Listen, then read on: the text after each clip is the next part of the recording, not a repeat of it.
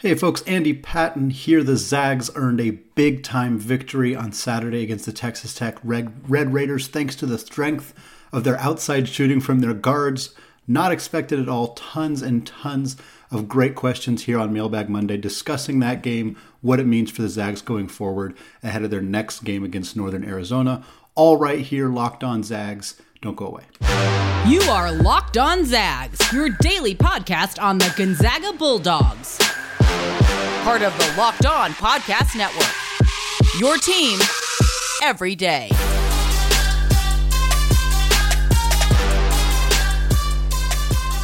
What is going on, y'all? Welcome to the Locked On Zags podcast, part of the Locked On Podcast Network.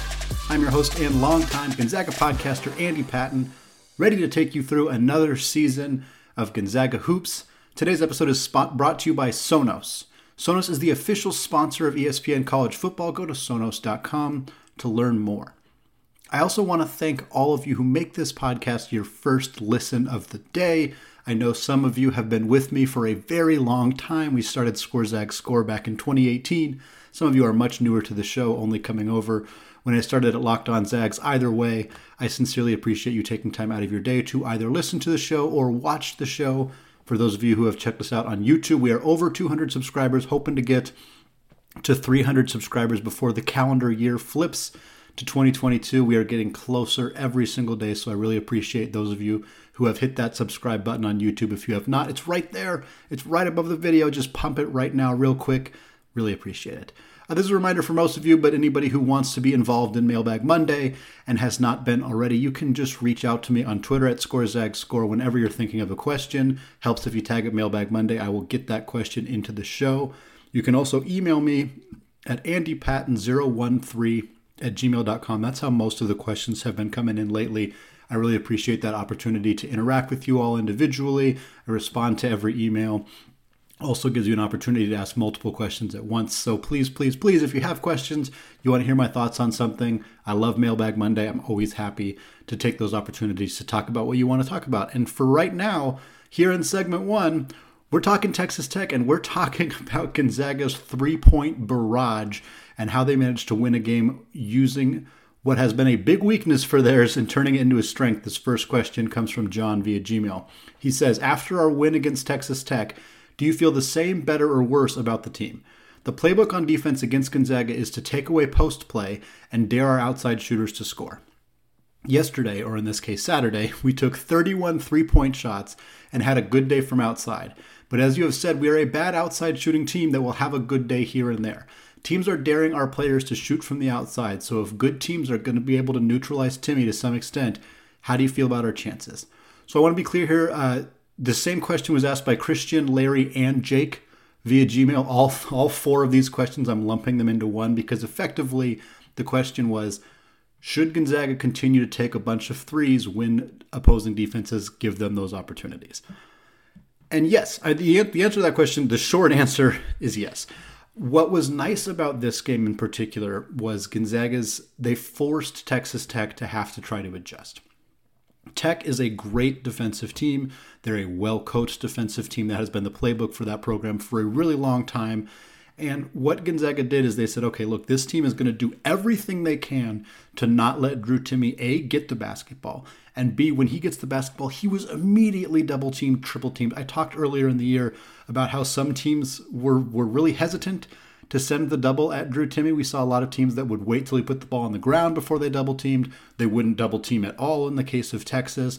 And they just kind of were, were more passive about that. And Drew absolutely annihilated those teams. 37 against Texas, great games against many of the other opponents that we've seen do that this year. Tech came into the game thinking, okay, A, we want to try to prevent him from even getting the basketball. And when he does, he doesn't get even a second because he's so quick at making decisions. That's what makes there's a lot of things that make Drew elite. But one of the things that makes Drew Timme elite is he's really quick decision making when he gets the basketball. He knows where the defense is. He knows when the double team's coming. He knows whether he should spin baseline or go to the middle. He knows when to do a rip through move to try to get a foul. He knows when to just shoot over the top. He's so quick at making those decisions and so effort. He makes it look easy, and it's not. It's not easy at all. But Tech knew, hey, we just send the house at him because then he has no option. he pretty much has to pa- kick it out immediately. And that's what was happening is Drew was getting the ball and pretty much just passing it out right away because two or three guys were right there. But what Gonzaga did is they said, okay, you're going to, like, better than any team that we faced all year long, you're going to just completely take this away from us. So we have to beat you from beyond the arc. And they did. They did. They did it. I wasn't sure that they had it in them. Most people weren't sure that they had it in them, but they did. And what I loved about this effort from Gonzaga is it didn't it didn't start out smooth. They didn't make their first five threes or anything like that. They really struggled to shoot the ball well from beyond the arc to start this game. It took Rasir Bolton knocking a couple of them down. He got a little hot. He got some momentum, and then the second half it was all Andrew Nembhard. We'll talk about him more later, but he had an incredible game and he shot through his struggles. He just kept shooting. Same with Rasir Bolton. Bolton made a few, then he missed a few, then he came back and started shooting them again. I don't think 31 three pointers every game is the recipe for Gonzaga to go undefeated and make the national championship. I don't think that's what they should do. I have I, my stance about Gonzaga's outside shooting, which, as John quoted in his in his question, is they're a bad three point shooting team who will occasionally have good days.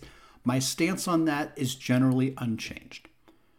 I don't believe that this team is magically a better three point shooting team. I don't believe that Rasir Bolton and Andrew Nembhard are magically improved three point shooters. They're not fixed as outside shooters. We have three years of data that shows Andrew Nembhard as a average to below average three point shooter, and then he went one for his first nine in this game. So him shooting well in a half of a basketball game from three does not mean I believe that he is now a good three point shooter.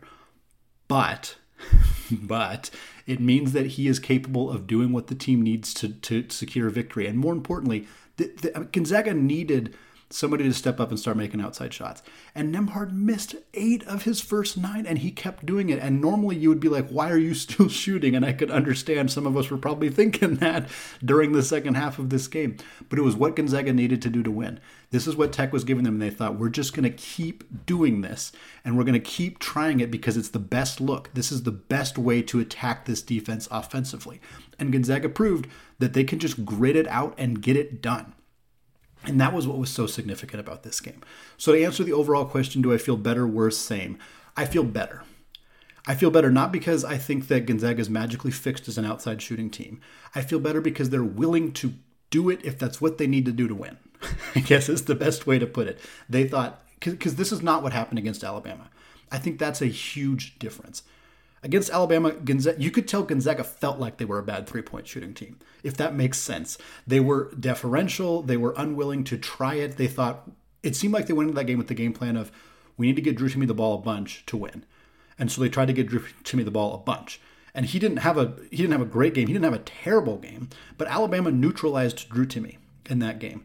And Gonzaga seemed to have no other answer and that's why they lost. I mean, that, they also didn't play well defensively, which was a factor, but but ultimately they lost because their top option offensively got shut down and they didn't know what to do. And I criticized Andrew Nembhard and Rasir Bolton in that game in particular for not looking to drive to the basket, not looking to find other ways to score. They were running pick and rolls where they were getting rid of the ball as soon as they possibly could, and it wasn't working. It was a bad strategy, and they didn't seem to know what to do. Whether that was a coaching issue, whether they were just having an off night, I don't know exactly what it was in that game. But this game, that was not the case. Texas Tech watched the film of Alabama and thought, well, if we just neutralize Timme completely, which they have the size and physicality to do, then we'll be fine because look what happened against Bama. And Gonzaga answered by doing something different. They tried something new. And the fact that they tried something new and it didn't work in the first half very well, and they kept trying it until it worked, that gives me encouragement. That makes me feel better about this team's willingness to fight through adversity, willingness to adjust if necessary, and willingness to keep trying what the right thing is to do. The right thing to do in this game was to keep shooting over their defense. That was the correct thing to do even for a not very good three point shooting team, which I maintain that this team is. They have enough dudes that somebody's going to get hot and somebody's going to have a decent game. And in this situation, it was Nembhard and Bolton both had good games. Nembhard struggled in the first half, shot much better in the second half. Bolton hit threes when he needed to hit them, and it helped pull them out of that funk. It helped force Texas Tech to do something different defensively. So I feel better about this team because they're willing to try different things to win offensively. They're not just going to rely on the big men, they're going to try other stuff. I was surprised to see the guards not try to get to the rim more because that's something they're really good at. But again, Tech was good. They're good. They're a good defensive team, a great defensive team. And you could see the the strategy of trying to push people to the corner and trap them out there, and you could see it work occasionally. And Gonzaga had to adjust what they wanted to do in order to score, but they found a way to do it, and that makes me feel better about this team going forward. All right, this next question comes from Thomas via Gmail. He says, Do you think Nembhard is a streaky player and Suggs covered it up last year, or did he just have a couple off games this year and will continue to play at this level? so I wrote in my notes, neither or both. because I'm not exactly sure how I feel about either of these questions. I don't think he's a streaky player. I, I don't really get that impression that Nembhard is particularly streaky. I think he's a streaky shooter in the sense that, as I have said before, he's he's mostly a bad three point shooter shooter who will occasionally have good games. And in this case, he had literally had a bad half and a good half. I don't think you can look at his overall results in this game and think and Nembhard's obviously fixed as a shooter because, like I said, he started one for nine. Clearly, he still has struggles as an outside shooter. But in terms of as a general player, I don't think he's particularly streaky as a player. I think he had a few bad games. I mean, he really did. He did after the UCLA game until the Texas Tech game. He was pretty bad. He wasn't good against Duke. He was bad against Tarleton State, and he really struggled against Alabama. A three-game stretch doesn't make a streaky player.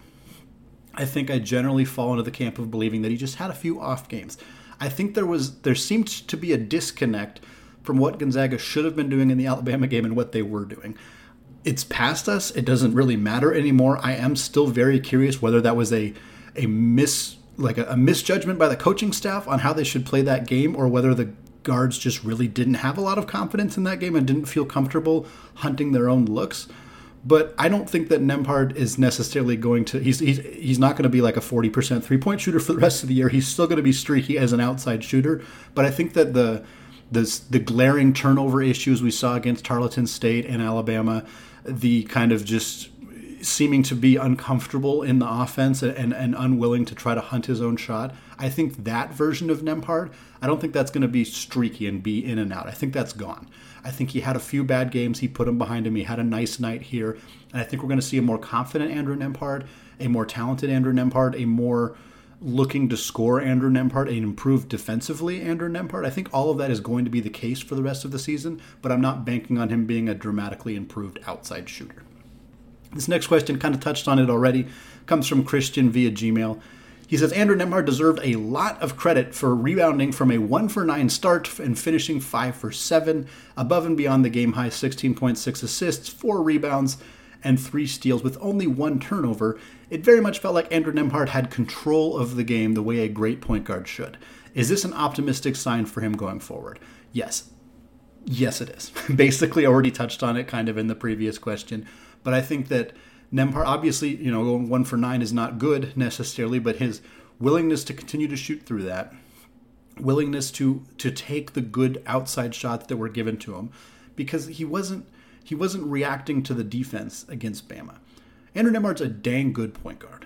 One of the best point guards in the country. He still is he unwavering in that regard. I feel very strongly that he is his floor vision, his ball handling skills, his decision making in general are very very good. He had a couple of off nights, particularly against Tarleton State. He was really rough in that game. He was not good against Bama either. He struggled in those games, but he felt much more in control this game he did what was best for the team. I think he came out there and he read the defense correctly. He the, and Gonzaga had a lot of time to prepare for this game, so that probably helped in the sense that when you're playing the best defensive team you're going to face all season long, it's nice to have 10 days off beforehand, especially when they do something so unique and something that you've already kind of seen this year. Obviously, Tech did things differently than Texas did clearly Drew Timme at 37 against Texas, and you could tell Texas Tech was not going to let that happen to them, and they did a good job of neutralizing Gonzaga's best player.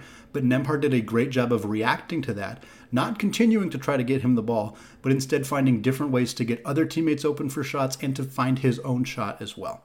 I think Andrew Nembhard's going to have a great rest of the season. I, have maintained that his three point shooting is going to be spotty and questionable, and there are probably not going to be too many games where he should be taking a ton, a ton of threes like he did in this one, in part because even if Gonzaga's future opponents attempt to neutralize Timme in a similar way to what Texas Tech did. Most teams that Gonzaga faces are not going to be capable of doing that. In the WCC, there are a few teams that might be able to bottle them up fairly well. St. Mary's comes to mind with Dan Fotu and Matthias Tass. San Francisco potentially as well with some of the depth they have up front, but most of the other teams are not going to be able to do it. So Drew Timme is going to have a lot of success in conference play, regardless of whether the other team is trying to stop him or not. But I do think that Nembhard proved in this game that he's willing to make adjustments, willing to find the best way to get this team into a winning position, whether it's his offense or, whether it's his scoring or more of his facilitating. And I think that should bode really well for what happens the rest of the season. All right, we touched a lot on the outside shooting and Andrew Nembhard's performance against Texas Tech in segment one. Coming up in segment two, we're going to answer even more listener submitted questions. But before we get there, I want to tell you all about prize picks. Prize Picks is daily fantasy made easy. I love this app and I know that you will too. Prize Picks is a leader in college sports daily fantasy. They offer more college football props than anyone in the world and offer all the star players from not only the Power 5 schools, but your favorite mid major programs as well. New users that deposit and use the promo code LOCKED ON will receive a 100% instant deposit match of up to $100. PrizePicks allows mixed sport entries, so you can take the over on Chet Holmgren combined with the under on Patrick Mahomes in the same entry. Use the award winning app on both the App Store and Google Play. Entries can be made in 60 seconds or less. It's that easy. Don't hesitate. Check out prizepicks.com now and use promo code LOCKED ON or go to your App Store and download the app today. PrizePicks is daily fantasy made easy.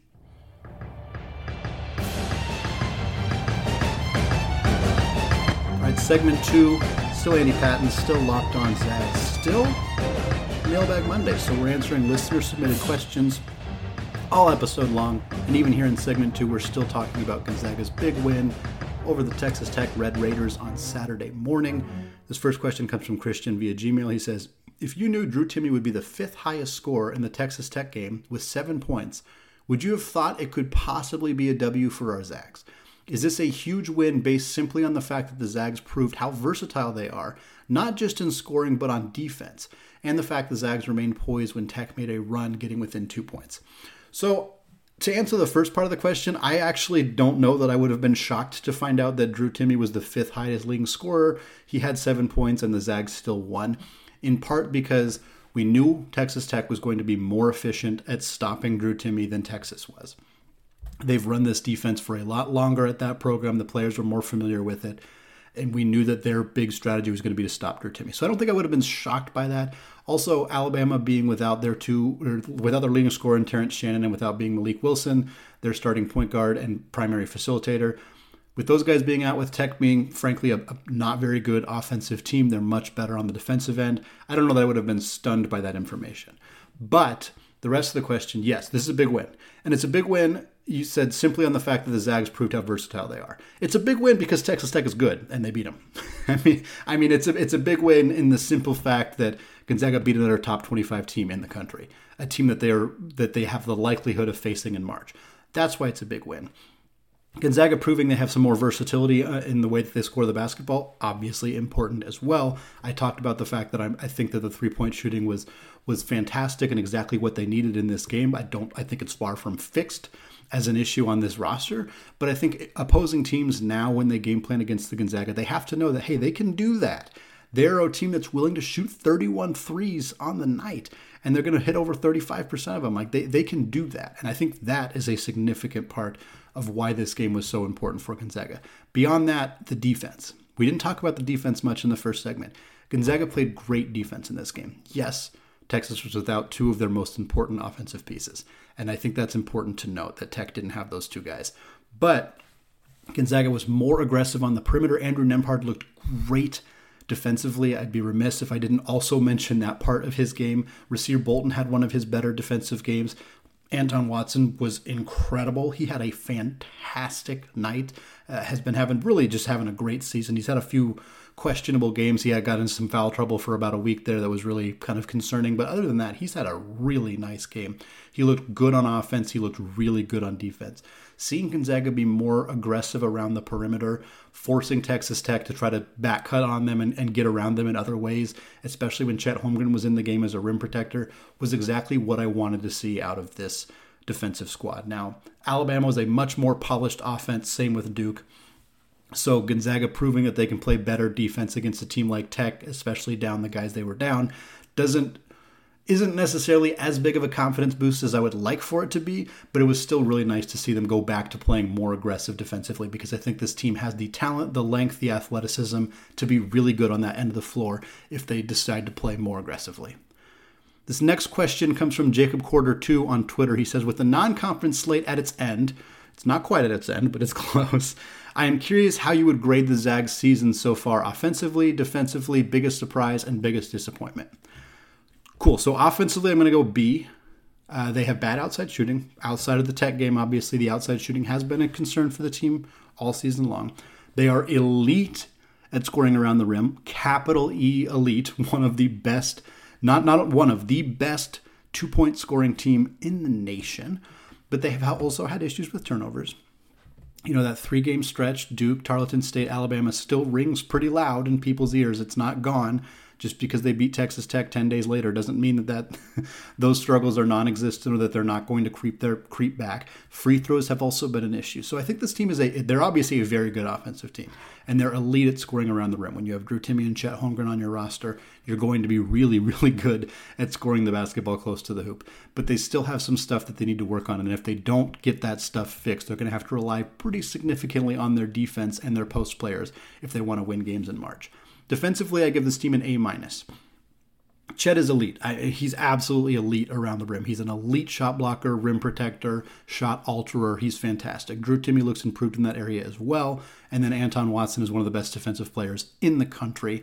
They're forcing more turnovers. They're more pesky on defense. They're knocking the ball away. The traps have been great.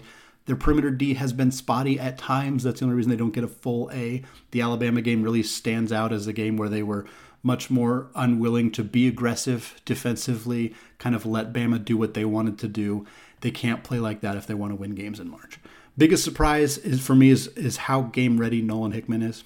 We knew Nolan Hickman would be good. Uh, I thought he would be a little bit more like Hunter Sallis, where we see Sallis make a fair amount of freshman mistakes, which is okay. It's not a bad thing. I think Hunter Sallis has improved significantly from day one till now, and he's going to be very good by the end of the season and into next year. But Hickman came in right away able to control the pace of the offense. He was a calm, cool, collected, poised, doesn't turn the ball over. To be like that as a true freshman point guard is impressive and was it was a surprise to me. And the biggest disappointment has been the ball security from Gonzaga's veteran guards, notably Andrew Nembhard and Rasir Bolton. Gonzaga's turnover issues in a large part have been because of the bigs. Drew Timme and Chet Holmgren have a significant chunk of Gonzaga's turnovers, but you don't expect them to be great at handling the basketball. You kind of expect that occasionally they're going to have some bad passes. Whereas seeing Nembhard turn the ball over as much as he has has been concerning and disappointing. Hopefully, his confidence is back after that game against Tech, and he's going to be much more careful with the basketball going forward. Next question comes from Larry via Gmail. He says, Is this the most unpredictable and diverse Zags team you have seen? To be honest, it is neither. Uh, the 2014 2015 team, or I think 14 15, maybe 15 16. Either way, the team that destroyed Utah. They were an 11 seed in the NCAA tournament. They just snuck their way in. The closest Gonzaga has come to not making the big dance in a very long time. But then they smoked three seeded Utah, top 15 team in the country. I mean, just beat the tar out of them. That same team lost to Portland during the regular season. That team was wildly unpredictable. They had all the big men in the world with Wiltjer and Sabonis. Their guard play was really a challenge. It was the first year after Kevin Pangos and Gary Bell left. They were kind of patching together a backcourt. Eric McClellan came up huge that season. Kyle Dranginis, Silas Melson. Melson was a true freshman. They, they, that was a nice team that kind of figured it out as the year went on, but they were very unpredictable game in and game out. And in terms of diversity, uh, last year's team was a more diverse team in the sense of they did not have the rim protection that this year's team has, obviously, but they were more capable scorer. They were more likely to have different players lead the team in scoring. They were certainly a better outside shooting team, a better free throw shooting team, less turnovers on that team. I think that team was more diverse offensively, maybe not defensively, definitely not defensively, but was more diverse offensively. So this team, one of them is one of the most talented, depth wise, probably the deepest team that Gonzaga has had in a very, very long time. But outside of a couple games of, of looking a little off, I don't find this team to be particularly unpredictable. Hacking up 31 threes against Tech was unexpected. I'll give you that. That is fair. But I don't think this team is, is all that unpredictable in general. And I think that from a diversity perspective, in terms of what they can do offensively, they've had teams that have had a wider range of possibilities than this team as well. All right, last question of segment two comes from Stephen DeWitt at S underscore DeWitt 11 on Twitter, who says, Does Chet fit in this offense? Yes. I'm, I'm not really sure how to answer this question. Uh, he's shooting 77% on two pointers, 77% on shots inside the two point arc. Uh, 33% on threes for a guy who's seven feet tall and a freshman. 33% on threes. Uh, he's scoring 13 points per game in an offense that is the most efficient offensive team in the country inside the arc. So, 13 points per game on a balanced scoring team. Um, most elite offensive team in the country under inside the rim, and he's shooting 77%.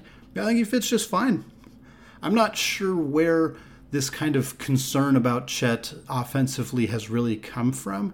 I think part of where it might stem from is this expectation that as the number one overall recruit, uh, as you know, the, the highest rated recruit in school history, a one and done guy who's potentially going to go first overall in the NBA draft, I think people maybe just expected, shouldn't he be scoring 20 points per game? Like, shouldn't he be Gonzaga's leading scorer? Shouldn't he be, you know, like like a Paolo Banchero type or an Anthony Davis type where they scored a bunch of points right away.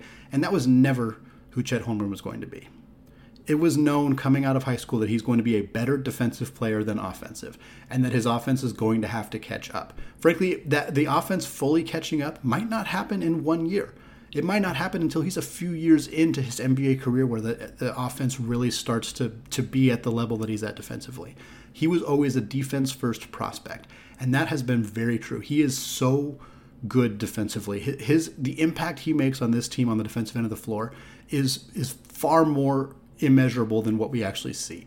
We, we you can kind of tell that teams start to be less aggressive going to the rim. They attempt more floaters, which are more contested. They don't try to get into his body as much. I think it was the Texas game where he only had two points, and there was a lot of criticism about his performance where I think Texas took 15, 1-5% of their shots at the rim when he was in the game, and 56% of their shots at the rim when he was out of the game. That is such a monumental difference that doesn't necessarily show up in the stat sheet, but that he is able to have.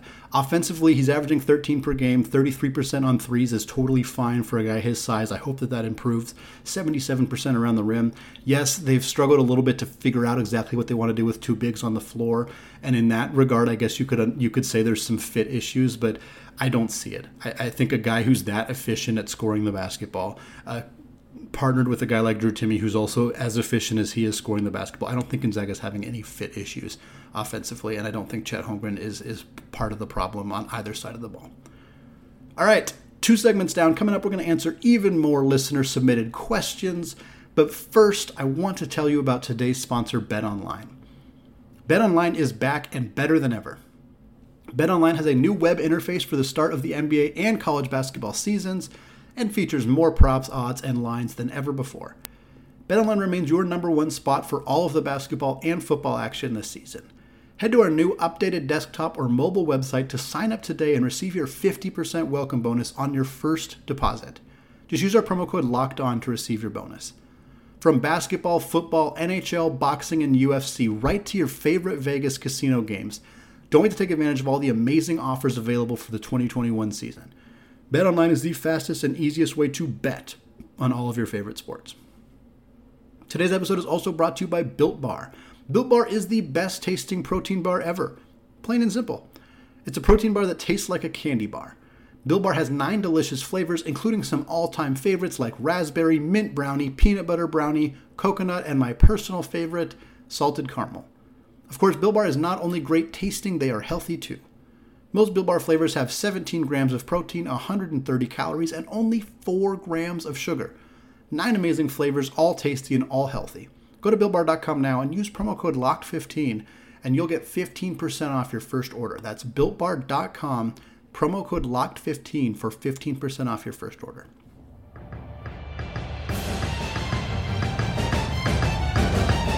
All right, welcome back. Segment three. Still Andy Patton, still locked on Zag, still answering listener submitted questions after Gonzaga's big time win over Texas Tech on Saturday morning. This next question comes from Jake via Gmail. He says, I noticed with the three point line visible on the court in the Texas Tech game, most three pointers were taken from NBA range, and Gonzaga shot a very high percentage. That tells me the players are practicing to prepare for the NBA. Would you agree? And if so, do you blame them? Do you think that should they should mark the NBA line on all college basketball courts, or should they push the college basketball three point line further back? So yeah, I I don't think where the three point line was on the court uh, in the on the Phoenix court had anything to do with Gonzaga's success shooting the rock. I got to be honest with you, I, I, wasn't paying attention to where their feet were. I also think if you watch games where Gonzaga is playing on a court that doesn't have an NBA three point line, you'll notice that the players are frequently one or two feet behind the college basketball three point line. So I think it maybe just stood out more because we could actually see the NBA three point line. I don't think that Gonzaga's players are practicing from further away to the point where that impacts their ability to hit closer threes. I'm not sure if that's part of the implication here, but I don't think that that's probably doesn't have anything to do with it in my mind. I don't think it's a bad thing for guys who have their sights set on playing in the NBA to be practicing from NBA range. That would be Andrew Nembhard and Julian Strawther on this roster. Rasir Bolton may be practicing from the NBA, may have NBA, certainly has NBA aspirations. I don't think that that's a likely avenue for him necessarily. I don't think it's a bad thing to be practicing deeper threes necessarily. I doubt it had really any significant impact on this game. In terms of pushing the college basketball three point line further back, I think it's probably something that's going to happen here pretty soon. As teams get better at shooting threes, they're going to probably move the line back a little bit. It's it's it's going to eventually happen where it's the same line in the NBA and in college. I don't know when that's going to happen, but I feel very confident that it will happen at some point, probably in the near ish future. So I wouldn't be surprised if that gets talked about uh, very soon. Next question comes from John via Gmail. He says, When discussing next year's team, you have said on more than one occasion that we might be in the market for a grad transfer or two, depending on who we might retain and lose from the current squad. My question to you is with both grad transfers and other non non grad transfers continuing to be immediately eligible, why do you believe we would only be looking for a grad transfer and not all transfers to fill the potential holes on next year's team? It would seem as if it would be, benef- be a benefit to the program to analyze all potential players who could fill the role we might be looking for, unless we believe we will discourage 2023 recruits, and we feel that could be a big class. Yeah, I think this is probably just reading too far into the words that I'm using on the podcast, to be honest. Gonzaga is going to look at every player available um, that they think fits a role. I, I, think Gonzaga looks primarily at grad transfer for multiple reasons.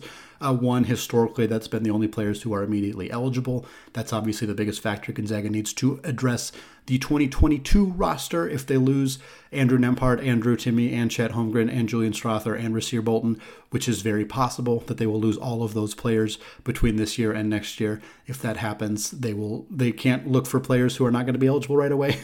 but if they can find players who are going to be immediately eligible, whether they're grad transfers or not, that should be the avenue that they're taking. I don't think they're going to worry about the 2023 recruiting class at all with regards to players that they're trying to find for next year's roster. I will say that grad transfers are probably easier to get at a school like Gonzaga that has graduate programs, uh, that has the ability to get players who have already graduated from undergrad and just pop them right into a grad school. Uh, from a compliance perspective, from somebody who worked five years in academic support with college athletics, sometimes getting straight transfers can be complicated. Gonzaga is an academically rigorous institution, and while they have found ways to get players who probably had really complicated transcripts onto this roster, and I believe that they'll figure out a way with just about everybody. It's probably pretty rare for them to turn down players, but grad transfers are much easier. You enroll them in grad school, they have to take less classes. Most of the classes are at more convenient times in terms of practice.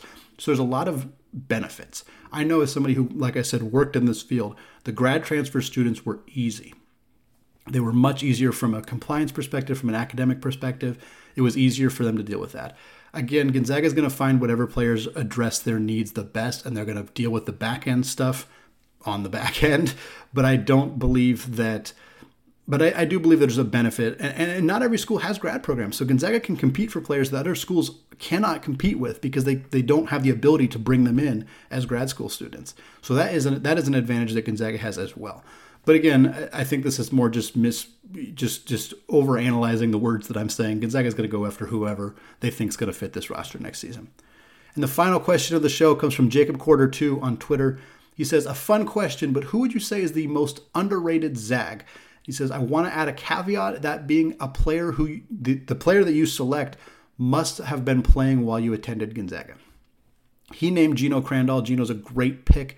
Obviously, a player who got hurt in his one and only season in a Gonzaga uniform, which unfortunately didn't allow people to see how great he really was. I was not in college when Gino was there, so I cannot select him. I was at Gonzaga from 2009 to 2013, which conveniently overlaps all four years with the player I am selecting, which is power forward Elias Harris.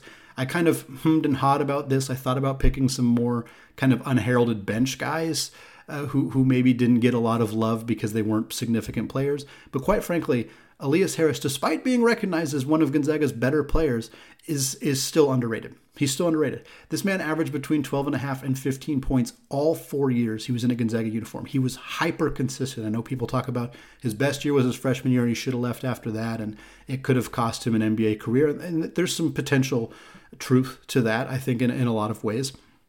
But Elias Harris finished his collegiate career fourth in school history in points. Fourth. He's first in defensive rebounds. He is second in total rebounds, the second best rebounder in school history, the best rebounder in the Mark Few era by a landslide. He's third in win shares. I mean, this dude is a top five player in Gonzaga history, top three or four player in Mark Few's era. Hands down. Yes, obviously, it's hard to compare a player like Elias Harris, who has these huge statistical numbers because he spent all four years in a Gonzaga uniform. Whereas, you know, how do you compare him to a, a Jalen Suggs or a Chet Holmgren or a Drew Timme or a Kyle Wiltjer who was only there for two years, Domantas Sabonis. Like there's there's tons of them, and most people would probably list those one and done or two and done guys as being better than Elias Harris because they you know had NBA careers, successful careers. Uh, Elias Harris, to be clear, has had an extremely successful basketball career. It just did not happen in the NBA. But I think there's a lot of people who would be surprised to find out that Elias Harris is top five in basically every significant offensive category in Gonzaga school history. And for me, that that makes him under, underrated. A guy who who was better than I think people who maybe don't remember as well uh, would, would think. All right, happy Zag Day.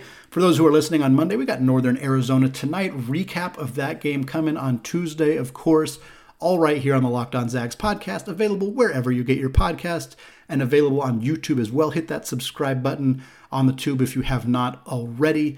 Finally, now is a great time to make your second listen of the day, the Locked On Bets podcast. Locked On Bets is your daily one stop shop for all of your gambling needs. Locked On Bets is hosted by your boy Q with expert analysis and insight from Lee Sterling. All right, thank you all for listening, and go Zags.